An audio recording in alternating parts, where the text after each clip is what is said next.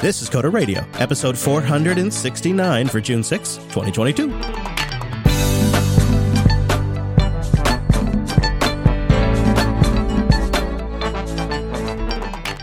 Hello, friend. Welcome back to Jupiter Broadcasting's weekly talk show, taking a pragmatic look at the art and the business, the software development, and the world of technology. Positioned right up here from the sunny Pacific Northwest, we're joined as always by our host, Mr. Dominick. Hello, Mike. Hello, Chris, and uh, your your brother in good hair was spending some time with us earlier. He's sort of the hair king, really, isn't he? Uh, really, the Lord of the Hair. The Hair Force One, you could say. It's uh, something else, I tell you what. Yeah, I also uh, am wearing my uniform. You like my new?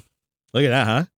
Pretty snazzy Star Trek uniform I got here. I decided now uh, you can just call me Captain Pike. well, I have to tell you, I have seen all but the most recent episode of Strange New Worlds, and with with apologies to President Roslin, I'm in love again. Oh, really? A, a one number one, if number will. one. Yeah, yeah, Yeah, I- of, of course. I know you. I know you. For me, I'm kind of a Nurse Chapel guy myself. I could see that because you like you know a little more quirky over there. I'm like, no, I, I want I want some command presence. But you know, to tell you the truth, I am pretty impressed with this new Star Trek series. You know, you and I recently got on here and we were uh, yelling at the clouds about the new Star Trek and the kids that write it. And then Strange New Worlds comes along and they haven't screwed it up so far. Yeah, it's really good. Isn't it the same writers? It's mostly the same team, but you know, I've been thinking about this. Why is it so much better, right? Why is it better? And I think I've got a few reasons. I think number one, they had to break out of their mystery box formula because it isn't one overarching story that they build and make more and more intense as the season goes on. And the issue there that I always have with Picard and Discovery is they don't deliver when they build and they build and they build and then they just don't deliver. The ending, like the season finale, it's always such a mediocre delivery. But with the episodic nature of Strange New Worlds, they can't do that. They can't just keep opening mystery box after mystery box. They kind of have to keep it tidy per episode. And they they're doing character arc stuff, but that I think has been a big a big limiter. And I think it's forced them to solve a big issue that a lot of us had with it. I think number 2, they're working with legitimate source material, right? This is a 50-year-old pilot they're working with here. The source material was created by the original team. It isn't a whole cloth creation like Discovery and Picard are. Yeah, I mean they can't have that much source material, can they? Though They've got to be doing something. I mean, you got Spock, you got Uhura, you got the Enterprise, you got Pike, you got the era, you got, you know, all of the stuff that we know about that era, like the Klingons, the Romulans, right? It really provides them.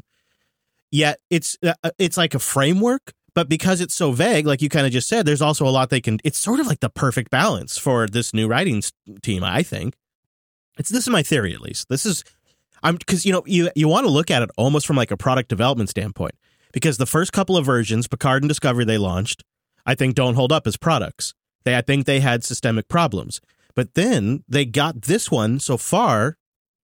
They've got it right. Now they could still screw it up, but what changed, right? And was it an institutional thing? Was it a leadership change? Was it a team change? Was it new constraints that just forced a better outcome? Sometimes it's that, but I can't help but think what changed? What made it a better product? That I think there's a lesson in there for anybody. I wonder if it's that we all know how the story with Captain Pike goes. I think the fans would have an uproar if they did some alternate universe BS and saved him. Right? Sorry for forty year old spoilers. I guess. Yeah, actually, I think it's near 50, actually. So. Near fifty year old spoilers. Dude doesn't do well. I mean, he he does well. It ends badly. I don't know. I I like it. Although I will say I loved the first couple episodes of Picard, and then I was just like, this is very like there's just a lot of nothing happening here. there is that. So they are right at the point where sometimes New Trek loses me. I don't know. It was really good, and I I know this episode I haven't seen yet, Shore Leave, and I just want to hope that they have those statues on Risa. Oh, is that the next episode? Huh. Okay, I haven't seen that. Oh, maybe I'm not behind. They come out on Thursdays, don't they? Yeah. So it'll be the day after this this episode comes out. So we're recording on Monday. Today was WWDC 2022. Yes, we all return to the mothership. I am totally discombobulated because um, I didn't get in until right before the stream starts. So this is going to be a focus show, is what I like to call it. And I think, you know what, you and I need to figure out, which we could have talked about earlier. We got to figure out when we're going to do a double because you're traveling and I'm traveling soon. So I was thinking maybe like the next thing we record is a feedback special. I was thinking that, or or we shouldn't be doing this on the air. I don't think, but why not? Production meeting time. I do have that Dev one Oh, I- think we should talk about that today, possibly. today. First impression. All right, all right. Yeah, yeah. First it. impressions today, and then yeah. But uh, we'll chat more. We might actually need to pre-record two episodes. I don't know, but you and I will sync up. Uh, so I don't have much feedback for today's episode, so I thought we'd start with a couple of WWDC highlights, and would kind of just work through what you and I found interesting. Apple mentioned right at the top they have 34 million developers. That's a lot of hundred dollar a year subscriptions. I'm sure some of those are free, but 34 million devs is their biggest number ever they really went all in on Craig Federighi this year. They had like glorious. Mission Impossible meets Air Force One. I actually loved all of them. They were so on the on the edge of being too much, but I loved them. Especially that one where he super ran like uh, speed and and uh, put his hair back. I might have a man crush on Craig Federighi. The only problem is when he tries to be earnest and he tries to be you know earnest about your privacy and stuff like that. I don't buy it anymore. I also don't buy his epic basketball shot. I, I don't think he made it across town. Okay, that's where they went too far. Is the the the swift The tracksuit. Yeah. yeah, yeah. that was too far, dude. I was like, okay, that's too much. I feel like that conference where I watched Craig Federighi try to claim that you know any kind of side loading at all would hurt mom and grandma. It changed forever how I see that guy now. Like when I see him get all earnest about safety, I just don't really buy it. It seems like he's acting. I also thought the Tim Cook stuff seemed a little rushed. It was just boom, Tim Cook. He was kind of going like he needed another couple of takes. This was like his first or second take of the read, and he was rushing through it. They didn't hmm. treat the audio, so there's room because I'm listening on my studio headphones. There's crazy echo on Tim's audio. They didn't, and they've shot in those locations before without that problem. And Tim Cook just kind of he just he blazes through the beginning and he blazes through the end. They were both clearly shot at the same location at the same exact time of day. They got like 20 minutes with Tim this time, and they just rushed it. And I find that wild, considering this is their most public thing they do now. I feel like Craig Federighi is just kind of better at the kind of silly, you know, showman stuff. Oh, no doubt about it. Craig's the better showman. But Tim's previous introductions were much more produced. Like they were, the, the camera shots were better, the audio was better, Tim's reads were better.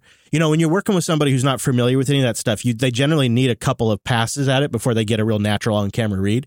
They didn't even bother with that, with the intro or the outro. And he didn't show up at all in the rest of the video. Just an interesting observation, I thought. Probably fine. I felt like there was an overall theme to this WWDC.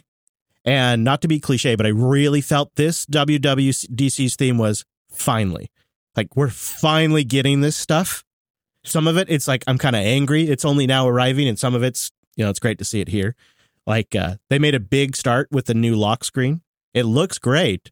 It reminds me of watch customizations, but I can't believe we're 10 years into this thing. We're finally getting this.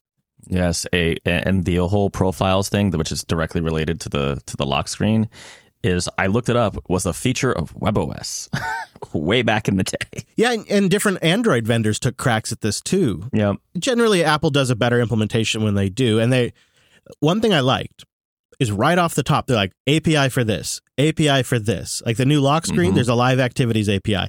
The new focus mode, there's now a focus filter API that extends into apps.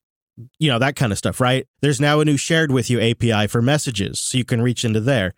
New APIs for dictation, new APIs for maps. They just boom, boom, boom, boom. Every time in, in the beginning, it didn't keep going like this.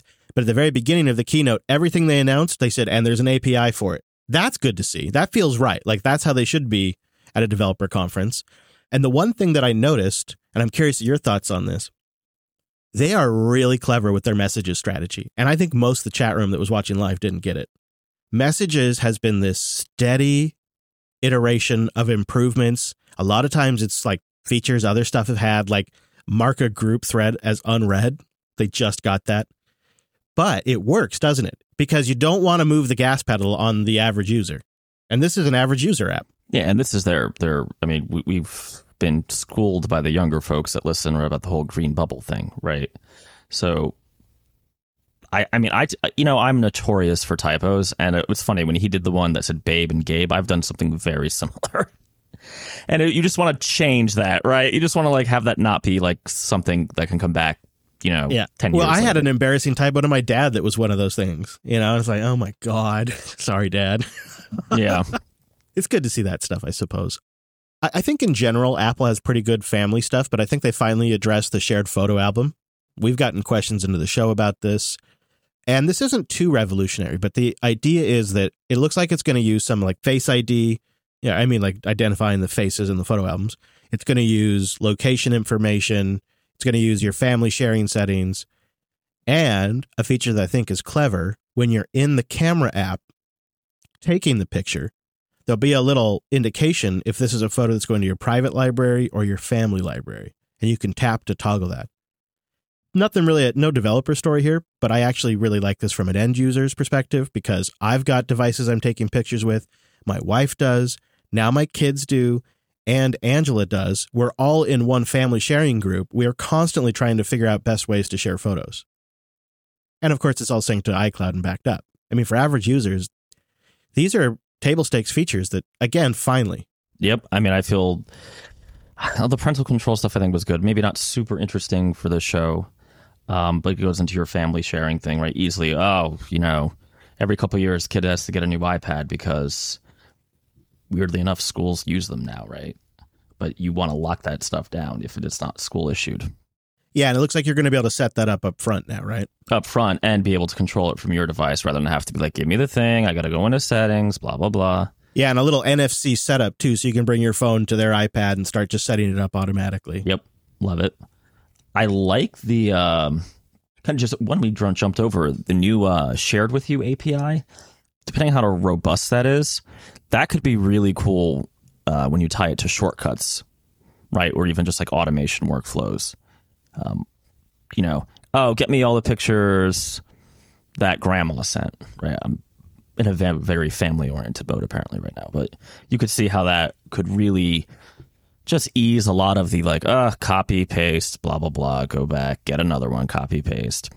Yeah, and it'd be a great way to just make sure you're always grabbing the photos and backing them up, and you're not accidentally letting them expire and lose them. And mm-hmm. yeah, especially when you pair it with automation, I could see that really nice.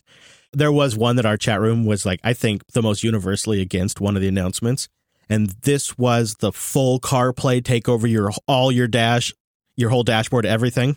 How often does it, I can tell you from my experience, my phone dies all the time, right? If I'm running around going from place to place. And also, that seems really distracting to me. I have no doubt they would build in some sort of can't edit while you're moving feature. You know, accelerometer detects movement, they just disable editing. Ford's going to have to build their own UI anyway because there's going to have to be like, you don't have your iPhone with you, fall back to something sane. Oh man, that means this is gonna suck, right? I hadn't, of course. It sounds like twenty manufacturers are claiming they're going to support this. I'll play devil's advocate and just say, you know, I I agree that CarPlay is a mandatory feature or Android Auto if I'm using the Android because ultimately it is a much better experience than anything that the vendors provide. And like one of the reasons why I don't really want a Tesla is because I can't do CarPlay on it. And I know that sounds crazy and I'd probably get over it. But I love having my podcast and my nav and everything can be on my phone. I can look a route up on my phone. I can download podcasts on a phone. All that stuff you can do on your phone. And then I can just go plug it into my dash and I have all of it on the screen in my car. I love that. Uh, I, I could see it being a better experience than what any manufacturer is going to make. But you're right. They could never depend on it. So, of course, it's going to be like an application that's running on the vendor's platform. I don't know. It does make you think maybe Apple does have some like division internally that's doing car stuff, even if it's just for these kinds of products and not ever going to result in an actual car. Could be, yeah. I personally super excited to see them spend so much time talking about Matter up on stage. Matter is a multi-vendor home automation protocol basically, and it includes Amazon and Google and Microsoft and the Zigbee Foundation and a whole bunch of vendors. And the great thing about it is it requires to be compliant with the Matter standard vendors must implement a local control API so you can control devices over your LAN. It's a requirement to be compliant with the spec. No cloud services dependencies. Now you can use cloud services and you can offer additional services, but the minimum spec requires that you have a local control protocol. That's a big deal. And so to see Apple up on stage pushing it when it's been sort of lagging, I felt was a big moment for the Matter protocol. They, I think this WWDC just changed the game for Matter. So for us in like the self-hosting community, this is a big deal. Yeah, it would be great if a standard kind of became, you know, de facto, and we could get. I, I don't do a bunch of the home automation stuff, but from what I hear from self-hosted and just a weird guy I know who complains about it all the time, not Chris, is that none of this stuff is really compatible. So, like HomeKit's its own little dimension, and yeah. Uh, before we get into like OS and APIs and all that kind of stuff, I just wanted to get your opinion on the heart stuff they talked about. They have new tools now to monitor for stroke. They have AFib history. They've updated the health app to like display all your AFib information and to export it as a PDF for your doctor to review. They seem to have a real focus on, you know, heart health. Yeah, I think it's all good. I mean, I use the current stuff, so when iOS 9, you know, comes out in production mode for Apple Watch, I'll use that too. Uh, I think it's good. It's, you know, a watch is perfectly placed to also get that information if you're, you know, not wearing it in some weird way like up your arm. I like it. I think they do a good job. Their numbers are pretty accurate if you wear your watch with the proper tightness.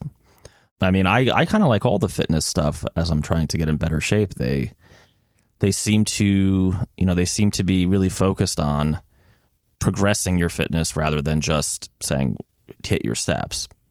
In particular, the, the heart zone rate monitor is interesting because you could say, I don't for someone who has a heart problem, you maybe don't want to go above a certain zone, right? You want to stay, the goal is to stay low, not to go high, unless you uh, have to. Linode.com slash coder. Go there to get $100 in 60 day credit on a new account. And you go to support this here show. Keep the coder program going by going over to linode.com slash coder. Linode is fast, reliable cloud hosting. You got to try it for your next project. It's how I've deployed everything for the last couple and a half years, but I am so impressed by the project that we did this last weekend. We set up PeerTube again on Linode using its object storage as our backend for our video storage. And during WWDC, we had several hundred people live streaming from our Linode PeerTube instance, and it worked fantastic. And now those videos are up there available for playback, streamed straight from Linode's object storage. And they got 11 data centers around the world. So if you want to deploy something for yourself, they got something close to you or your customers. If you want something with extremely high throughput, they have AMD EPYC processors, they have NVMe storage, they even have 40 gigabit connections coming into the hypervisors. But the best part, they are their own ISP. So they just have fantastic connectivity. And then you combine that with the best support in the business. The massive hyperscalers that want to lock you into their esoteric platforms can't afford to do the level of support that Linode can. And as far as features go and the UI, well, Linode's been refining that for 19 years, just steadily making it better and better. And now is the best place to run an application on Linux. They've recently introduced managed databases as well. I've told you I love their object storage, their cloud firewalls, their alerts that you can simply configure, their dashboard that makes it simple to see what your machine is up to, and of course, the support and the performance. Go build something, go learn something, try something, and support the show. Just go to linode.com slash coder. Get that $100 and try it out. linode.com slash coder. I think the biggest item that got your attention and my attention is the M2 was announced, and there's a lot here. 50% more memory bandwidth, up to 24 gigabytes of RAM on the base M model, 8 core CPU, that's four high performance, four efficiency cores. They're saying on average it's about 18% faster than the M1, about 1.9x, that's 1.9 times the performance of an Intel chip at the same power level, so nearly twice the performance. And uh, they have a now 10 core next gen GPU, that's two more cores than the M1 they're claiming 25% better GPU performance at the same power level as the M1. They have a new next generation neural processor unit in there, a new next generation secure enclave in there.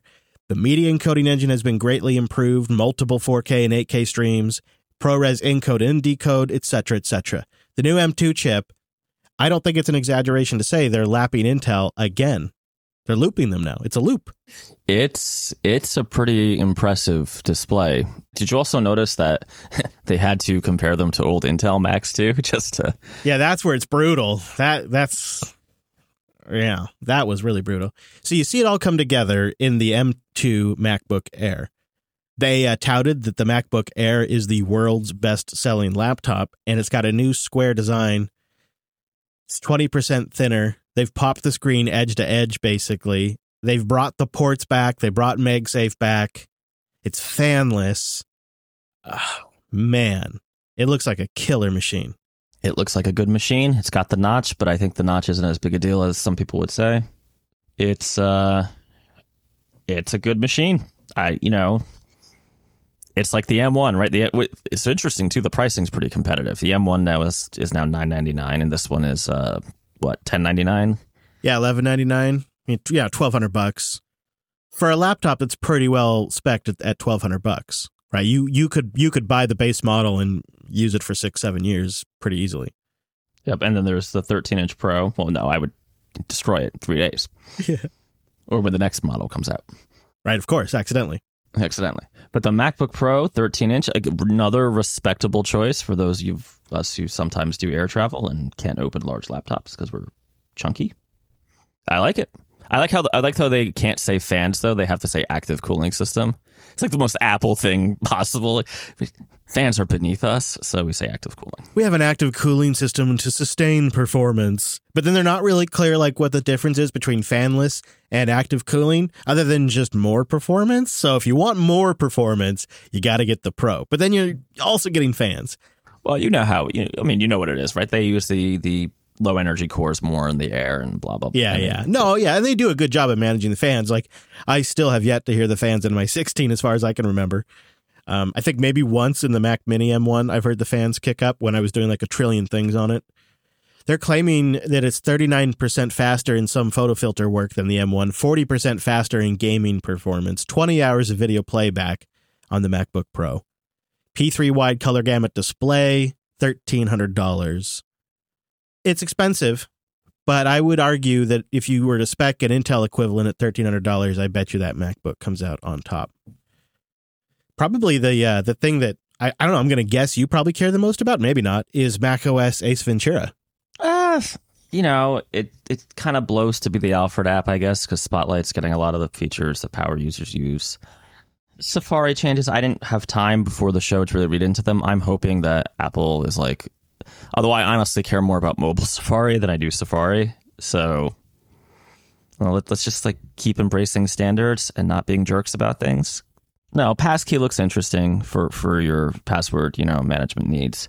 You know, the stuff that I was like blah, like I never give a crap about mail. Stage manager, I don't really think that I use Magnet, right? I I like tiled windows, so is this Apple attempting to bring some sort of window management system? And what is this? So, Stage Manager is this new way to auto arrange windows. You can group windows together. It brings one to center focus and slides the other off to like a new kind of dock on the side. It remembers window layouts for you. I'd be interested to see how that works with multi window. They didn't cover multi window or multi monitor at all with this. It gathers them together. Like, so if you have an app that has four or five windows, it'll bundle them all up for you. This is not the direction I expected for the Mac.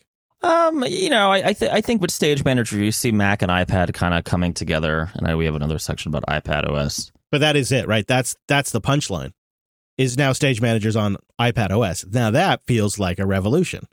This feels like another mission control on the Mac, but on the iPad, it feels like a fundamental feature that's been missing. Yeah, I mean, I, I I guess. You know, I keep wanting them to just like unleash the iPad. And they did talk, and this is again where I'm going to have to look at the dev sessions about new Pro app API. So I don't know what makes an API a Pro API or like a regular API.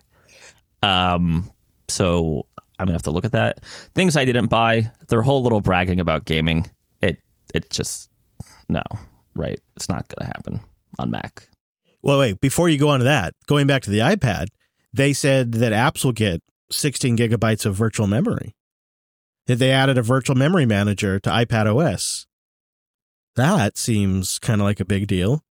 Yeah, good for Photoshop. I mean, it's going to be great for Photoshop. Also, they introduced real grown up display support. Like you plug in an external display, you get the full resolution, and you can drag windows between the screens. You know, I, I've been burned by this so many times where I like get off a WWC or one of their events. I'm like, yes, finally I can do those pro tablet apps, Star Trek style that I want to do.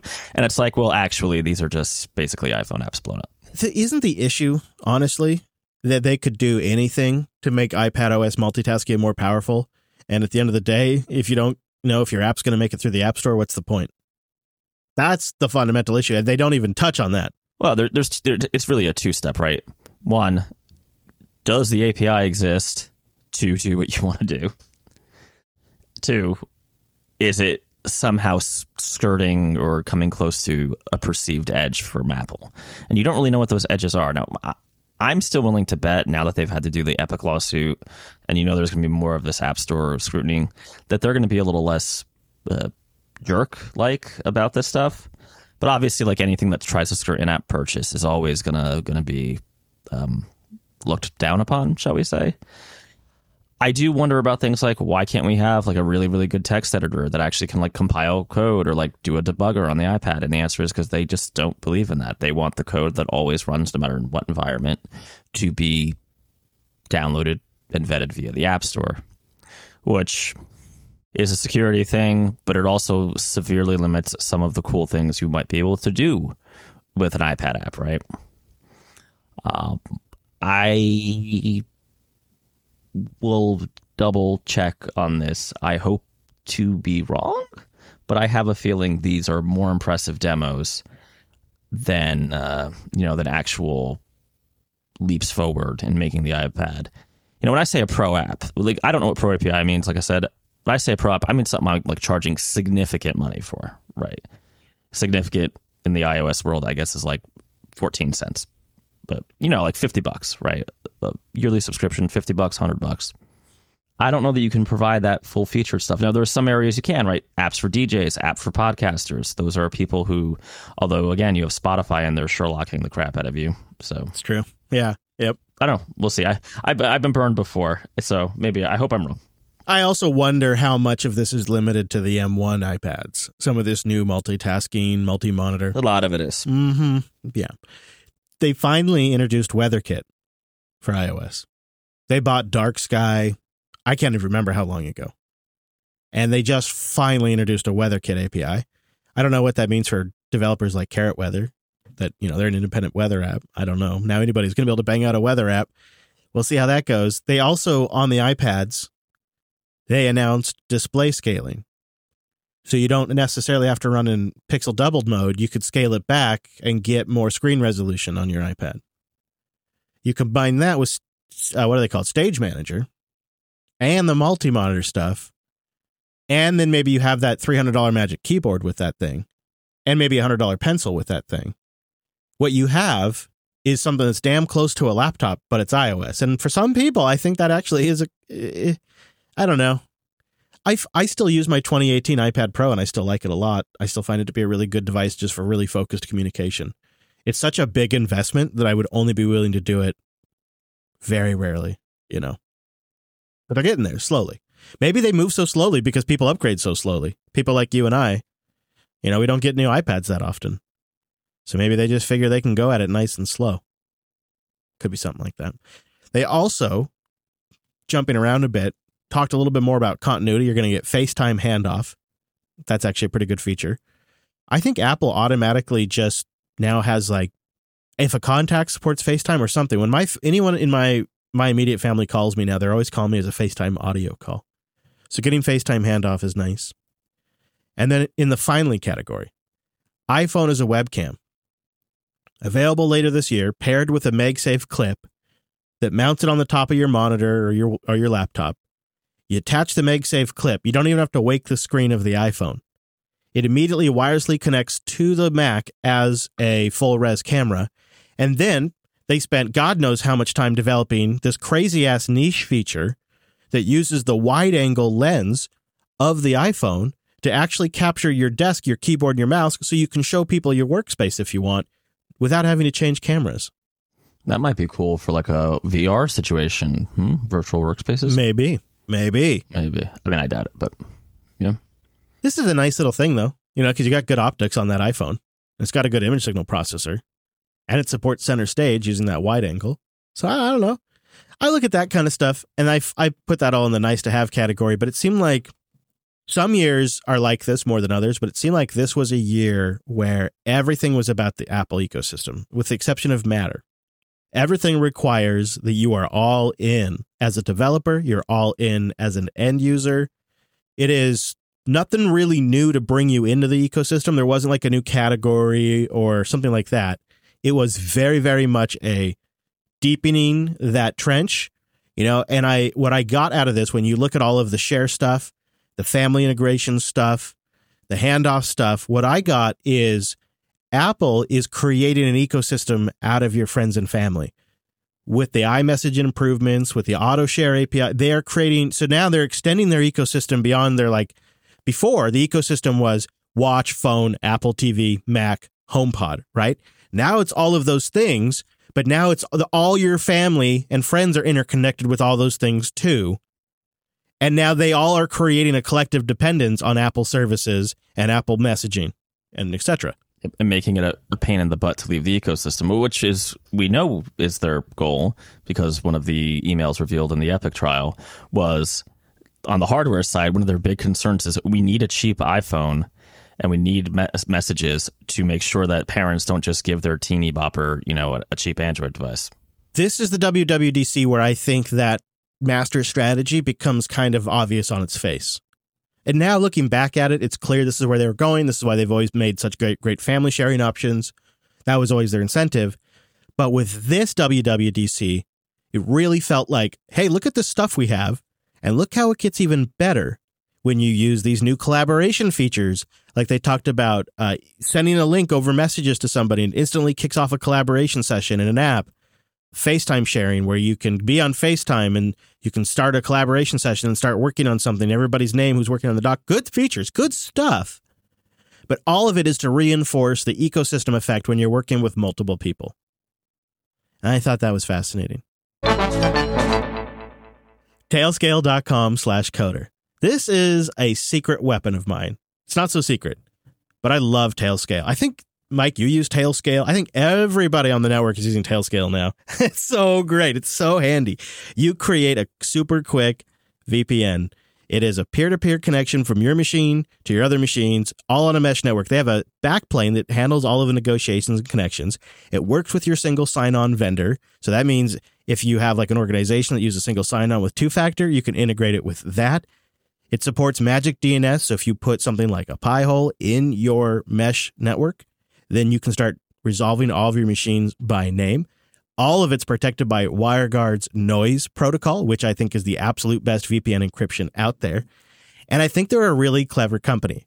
I think if you go read their blog, you'll get some real insights into the long-term thinking that Tailscale has about all of this. So if you go to tailscale.com slash coder, you can sign up for free for 20 devices.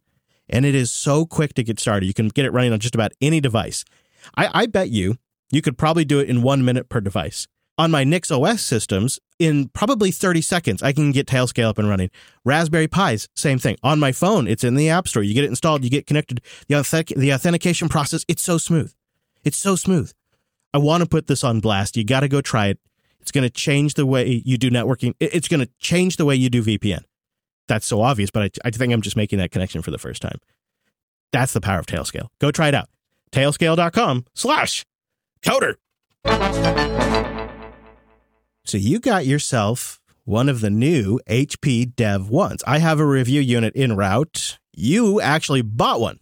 I bought one, and I do apparently have a review unit en route, but you got one anyways, and you got it quicker that way. So perhaps that's good. What do you, what do you think? You, know, you want to do a first impressions on HP's laptop built for developers that ships with Pop OS? Yeah. So just a quick first impression. It's only been a few days. So overall, I I like it. It's I would say it's on par with most Linux laptops you can buy now. There's some interesting choices in it. For instance, the glossy screen is super bright, but still glossy. Uh, so I, I found myself turning up the brightness to fight glare. Out of the box, the setup experience is great. It's Pop OS, right, which is like Ubuntu under the covers, basically. So if you know how to do your apt glory, you can set up a tool chain pretty quickly. Uh, the remote encryption. See, it's difficult not to just be reviewing Pop OS, right? Yeah. Yeah. So you know, I'm just going to focus on the hardware. We've talked about Pop a lot, and I think I think it's the hardware that's kind of the difference here. build quality is pretty good. It is plastic, which I was slightly disappointed. I thought it would be metal, but it's a pretty nice firm plastic. It doesn't feel flimsy at all. It has actual ports, which is which is nice. No USB C charging though. Barrel. It's got a barrel charger. Yeah. The webcam is okay. It's you know it's, it's what you get on most laptops. It's got a nice shield on it where you can close the webcam via hardware. Speakers, I would say of the Linux laptops I've used, this, these speakers are better. Ah, okay. Performance is great. The AMD Ryzen 7 is is doing you know, doing just fine. It does come when you buy it with 16 gigs of RAM. You can configure it after the fact. I haven't popped it open yet to upgrade RAM. That's definitely something I think I'm going to do because I work when I'm on the Linux machines. I usually have a Windows VM open too. But you have to do that after the fact, right? Because unless I'm missing something here on their order page, I went to go order it, and there's no there's no tweaking of the build. I found the same thing. There's no tweaking of the build. It's you order it, they ship it, huzzah. Then you upgrade it after the fact if you want or can. I don't know. Okay. They, they do say you can. They explicitly say that. So that's going to be something I'm going to be trying out. I did not buy the. I have a launch keyboard. I ha, I don't. You know, I didn't buy the HP Creator mouse, but I I think we're getting one anyway. So I like that they're offering to include a System 76 launch. That's pretty neat. I mean, it's a really interesting deal from a Linux ecosystem perspective, right? Yeah. I definitely hope that there are future versions of this product because I could see, you know, some some kind of obvious upgrades, like one USB charging, right? What year is it?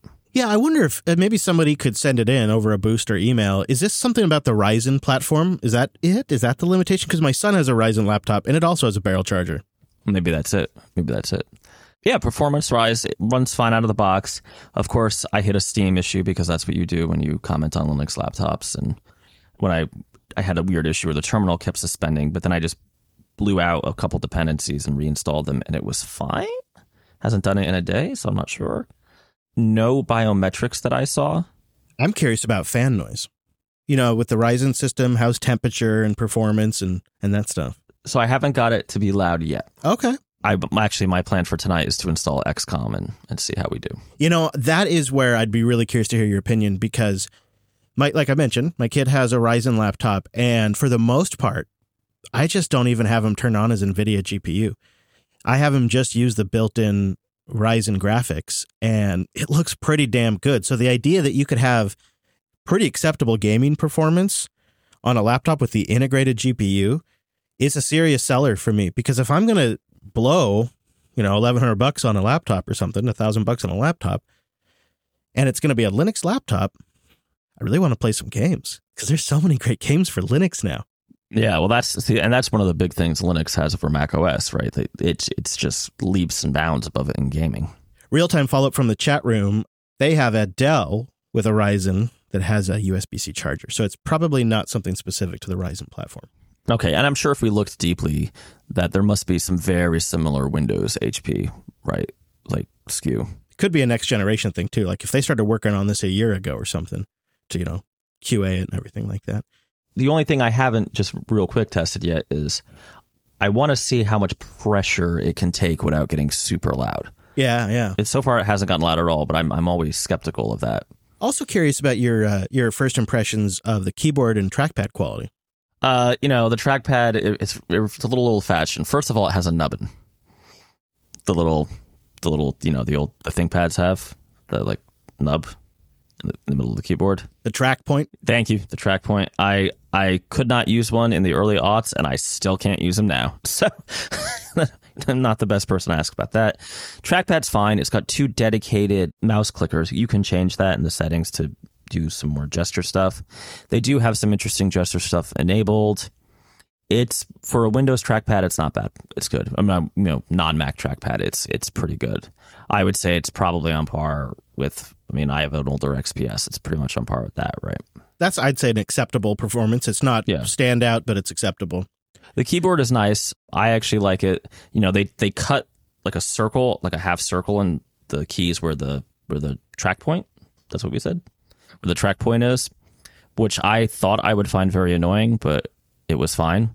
The battery life, well, I don't think Pop OS tells you the truth about your battery life because it jumps wildly all the time. at least in my usage. It's actually been better than I thought it would be. Oh, okay. I'm going to take it on the road and see, you know, a more true test, right? Working out of the house, not being plugged in, or you know, what what is it really? What what's it like in a realistic usage, right? Like streaming Spotify and working in VS Code with Slack open. You know, I'd love to hear the results of that test. Yeah, because this is a machine you need to take with you sometimes. So, okay, at this stage, where you're at, would you buy something like this for a new hire? You got it, somebody coming on. I mean, one of the things you got to give these guys is they got this thing to you fast. Would you buy something like this for a new hire? if it holds up, and I'm doing kind of a month long test of it, this could be the easy like you know Mad Botter standard issue. You're a new random Python or Ruby guy. Here you go. I mean, I we're mostly buying Linux machines now anyway. So another nice thing about this machine is right now we have like a bunch of different S76 and a few Dells running around. It would be nice to standardize for kind of like lots of reasons, right? I could maybe get a better deal on buying RAM chips if I could order just like it, it would be great if I could buy it with more than 16 gigs of RAM and not have to deal with that problem. Yeah. But as it stands, you know, the process is I buy the machines. I try to install the dependencies that I think the person's going to need for their role on them. I give them the password, blah blah blah, and then I send it back out, which is you know very ineffect- inefficient, but it saves usually like half a day of I can't get my tool chain up. And I guess if you were going to deploy Pop OS already, it's getting you just that much further down that process. Yeah, I mean, built in's a lot easier, right? And then I know that like there's someone for me to yell at if somebody's Wi-Fi card dies. so it's got two USB A ports, two USB C, and HDMI out, and of course a headphone port, and then the barrel connector. Not bad on the connectivity side. No, not it, it. It's it's. I gotta say, like for a web dev laptop, I think this is a very viable choice if you want Linux. Uh, I know there's a lot of caveats but I, I feel like the Linux machines are somewhat have to be judged both against the Macs and the higher end Windows machines. And but also if you're like if you're coming to the table saying I will only buy a pre-installed Linux machine, that's kind of a different category, right? Right. This is a tool to do a job. Yeah. I need a Linux development environment. Yeah, and the pricing's not bad. All right. So I'm, you know, I've got a whole battery of tests I want to throw at it. I of course want to really kind of dissect it, try different distributions on there, see how Wayland works on there. You know, I want to throw it through all of the various paces, but I'm content to wait because your first look here has has answered some of my questions. Now, to be clear, it looks like a glossy display, but they have notes on here that make it look like they've tried to make it usable in a bright environment. Did you try using this thing outside? I did. Um, so I was able to overcome the glare by turning the brightness all the way up. Whoa. That, of course, hammers your battery life. It gets bright, though. It gets bright. I think they said it was like a thousand nits or something crazy like that. You know, as a Linux user, what I love about this laptop is the idea that with a Ryzen GPU and a Ryzen CPU, I do nothing beyond just install my distro. And I've got full 3D acceleration. I've got full frickin' open source graphics to me, that's a very compelling starting place. And it's why I bought my ThinkPad and I went all Intel. And the performance has been inadequate. I have never really been that happy with my ThinkPad. I still use it. And I feel like I've learned certain optimizations that I can do that have helped with its performance. But I feel like it suffers from having a really good GPU. And I kind of just missed the latest gen of Intel CPUs that kind of made up some of this distance and I got a generation before that. And so I've never been really that thrilled. And now, with the Apple M2 generation launching, I know this sounds silly, but I'm kind of disincentived to buy an Intel based machine. And I feel like, at least when I get a Ryzen, I'm getting something that's feels modern, even though I understand it's maybe not equivalent like that. But in my mind, it feels like Intel represents old computing. And AMD and Ryzen don't represent that to me. I know that's just a pure branding thing, but when you're trying to decide what you're going to buy, I feel like that stuff kind of plays a factor. And then you combine the fact that you get open source graphic stack. I think it kind of puts ahead of the pack. So I am looking forward to getting my review unit. Yeah, I'm very curious as to your thoughts because, you know, I'm just never going to care to install different distros on it. So for me, it's kind of like just first impressions, right? is this a viable machine for a Python dev or an Angular dev? And the answer is yes. Right. Obviously, yes. There's, I, I do feel that the target customer here, even though the marketing is very like devs, devs, devs, I think it's IT manager or guy who owns dev shop buying for their devs. Yeah, Linux enthusiast that wants a nice out of the box experience. Linux enthusiast. Yep. Yep. System 76's market. Yeah. Which is why I find this to be kind of a surprising, but yet I think delightful partnership. Oh, you well remember my bacon. Yeah, I do. I do remember your bacon, your tasty, tasty, you know, acquisition bacon. My my uh, M and A bacon. Yes. I feel like in six months to a year, I want to sit down with Carl, have a drink, and just ask him like, "What are your thoughts on this?" From like a you know fifty thousand foot strategic level, the next five years. Like, what what are your thoughts here? Is this a is this a new area of business? Chris, at Stanford, you can do better than a drink. well, there you go. Thanks for giving us that first impressions. What do you say we do a couple of boosts and then we get out of here? Sure, boost it out. Four score and seven boosts to go. All right. Well, the Golden Dragon boosted in, and he loves giving us the uh, row of ducks. That's uh, four twos. You put in a calculator. Yep, yeah, I know. So the Golden Dragon boosted in. I'm a duck, D U K duck, loaded with talent. He says, uh, not technically sure if this is cloud, but at my job, we log into a remote server that runs Microsoft Dynamics AX, and it's terrible. I wish that we would go FOSS and get over with it. The version we use hasn't been supported for a decade, literally, and has connection issues all the time, amongst other remote remote issues.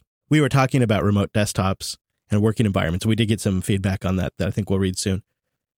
But I actually used to support a, a Microsoft remote desktop session for Dynamics AX. And I can attest that it is an absolute horrible pig and when you combine that with limitations of remote sessions and then running multiple copies on one box and the fact that it's not supported, that's remote that's remote sessions done the worst way possible. So I feel you, Golden Dragon. Wine Hummingbird boosted in with a thousand sats four days ago. B O O S T. You folks beat on Windows all the time. Meanwhile, the entire financial world runs on it and it employs legions of devs. I think Hummingbird might work for Microsoft.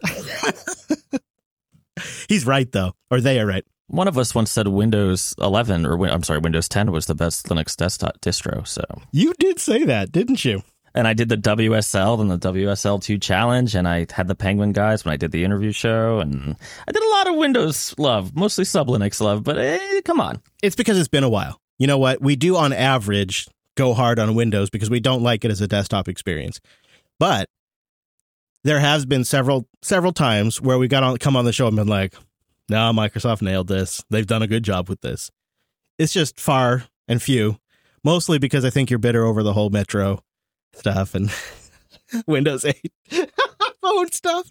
I should have said anything. All right, moving on. Never forget. Never forget. Uh, Nixer boosted in five days ago with a row of ducks. Thank you very much. And here's something for your trouble. He says, just giving love for the best podcast for developers out there. What do you think of that? He must be drunk. Suck on that ATP. Hey. oh, no, you're right. You're right. I accept you as you are. Uh, Nixer actually came back in with a double boost. Boost. He said, I caught the part about the cloud work at, uh, and I wanted to send this in. Uh, I work for an MSP remotely. They actually have a box set up in the office in Texas that I use for support to do remote into that box from New York. Any tools that we have uses the web and I just have my local browser on my machine. Everything else is done on that box in Texas. They've mailed me a VoIP phone, so all my calls come from that office too. Our customers think I just work out of the office in Texas.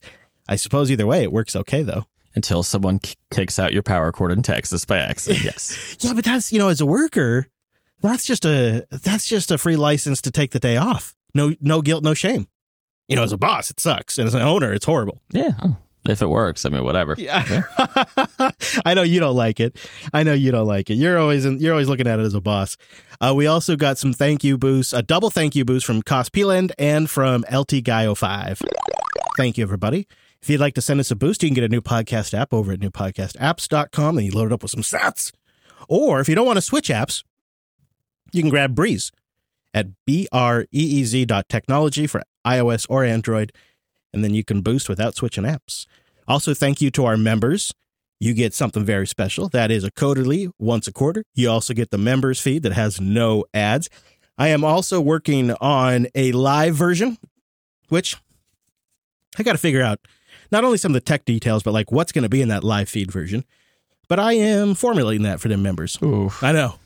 Probably just a lot of cussing, you know? A lot of cussing. Lots of cussing. Drew cuts it out of the show, but they start the show being like, "Hey, did you see this new Metro UI? Oh my God, Mike was logged in. We're so sorry." Yeah. yeah, it's awful. Uh, it's also just a great way to support the show, keep us independent, working with the sponsors we should be, you know, all that kind of stuff. CoderQA.co. Thanks to our members over there. Mr. Dominick, is there anywhere you want to send folks this week here on the Coder program? Uh, sure. You know what? Go to alice.dev and maybe the end of the week I'll have something on the one on dominickm.com, the dev one, I mean. Ooh, further thoughts on the laptop, perhaps. Very, very nice. I wonder if by next episode I'll have my review unit. Wouldn't that be cool? I think you probably will. It seems like you should. I might tweet it out when I get it at Chris LAS. The podcast is at Coder Radio Show, and the network is at Jupiter Signal. There's a whole network of shows. You might like Linux Action News. Perhaps you'd like to try self hosted or Linux Unplugged. They're all over there. And of course, the new show, Office Hours, where we talk about the back end projects for the network and more at officehours.hair. Yep, it's officehours.hair. Links to what we talked about today, coder.show slash 469. Over there, you'll find our contact form. That's a big part of the show. We'd love to hear from you. And our subscribe page.